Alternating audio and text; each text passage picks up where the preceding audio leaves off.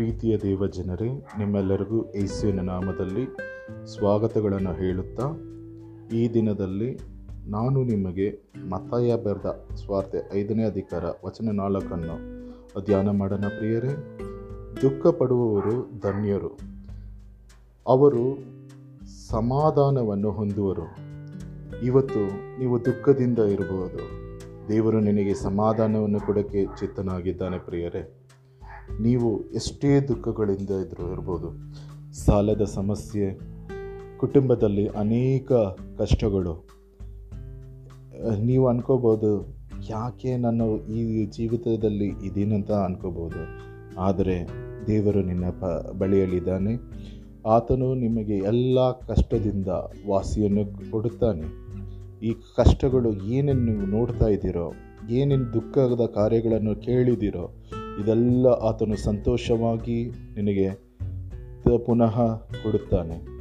ನೀನು ಯಾವುದೇ ಕಾರ್ಯಕ್ಕಾಗಿ ದುಃಖ ಪಡಬೇಡ ದೇವರು ನಿನ್ನನ್ನು ತುಂಬ ಪ್ರೀತಿ ಮಾಡ್ತಾ ಇದ್ದಾನೆ. ಆತನ ಪ್ರೀತಿಯಿಂದ ಆತನು ಪ್ರೀತಿ ಸ್ವರೂಪನಾಗಿದ್ದಾನೆ.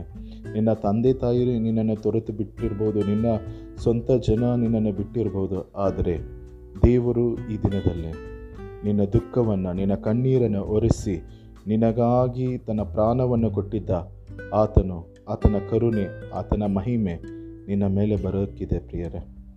ಆತನು ನಿನ್ನ, ನಿನಗೆ ಯಾ ಐಶ್ವರ್ಯವನ್ನು ಕೇಳಲಿಲ್ಲ, ನಿನ್ನ ಹತ್ರ ಬಂಗಾರ ಯಾವುದೋ ಕಾರ್ಯಗಳನ್ನು ಕೇಳಲಿಲ್ಲ. ಆತನು ಕೇಳುವ ಒಂದೇ ಒಂದು ಕಾರ್ಯ, ನಿನ್ನ ಹೃದಯ ಮಾತ್ರ. ಇವತ್ತು ಮನದಿರುಗು, ನಿನ್ನ ದುಃಖ ಮೊಗವನ್ನು ಬಿಟ್ಟು ಬಾ. ದೇವರು ನಿನ್ನನ್ನು ಆಶೀರ್ವಾದ ಮಾಡ್ತಾನೆ. ಪ್ರಿಯರೇ, ನಿಮಗಾಗಿ ನಾನು ಒಂದು ಚಿಕ್ಕ ಪ್ರಾರ್ಥನೆಯನ್ನು ಮಾಡ್ತೀನಿ. ಮಹಾ ಉನ್ನತದಲ್ಲಿ ವಾಸ ಮಾಡುವ ಕರ್ತಾಧಿಕರ್ತನೆ ನಿನಗೆ ಸ್ತೋತ್ರ ರಾಜ್ಯ ಈಸಪ್ಪ, ಈ ಸಹೋದರ ಇಲ್ಲ ಸಹೋದರಿಗೆ ರಾಜ್ಯ ಯಾವುದೇ ದುಃಖಗಳು ಇದ್ದರೂ ಸರಿ. ಇವತ್ತು ಆ ದುಃಖದಿಂದ ಅವರಿಗೆ ಒಂದು ಬಿಡುಗಡೆಯನ್ನು ಕೊಡು.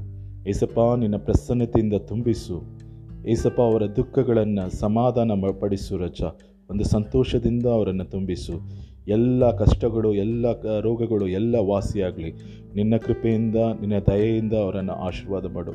ಯೇಸುವಿನ ನಾಮದಲ್ಲಿ ಬೇಡುತ್ತೇನೆ ತಂದೆ. ಆಮೇನ್.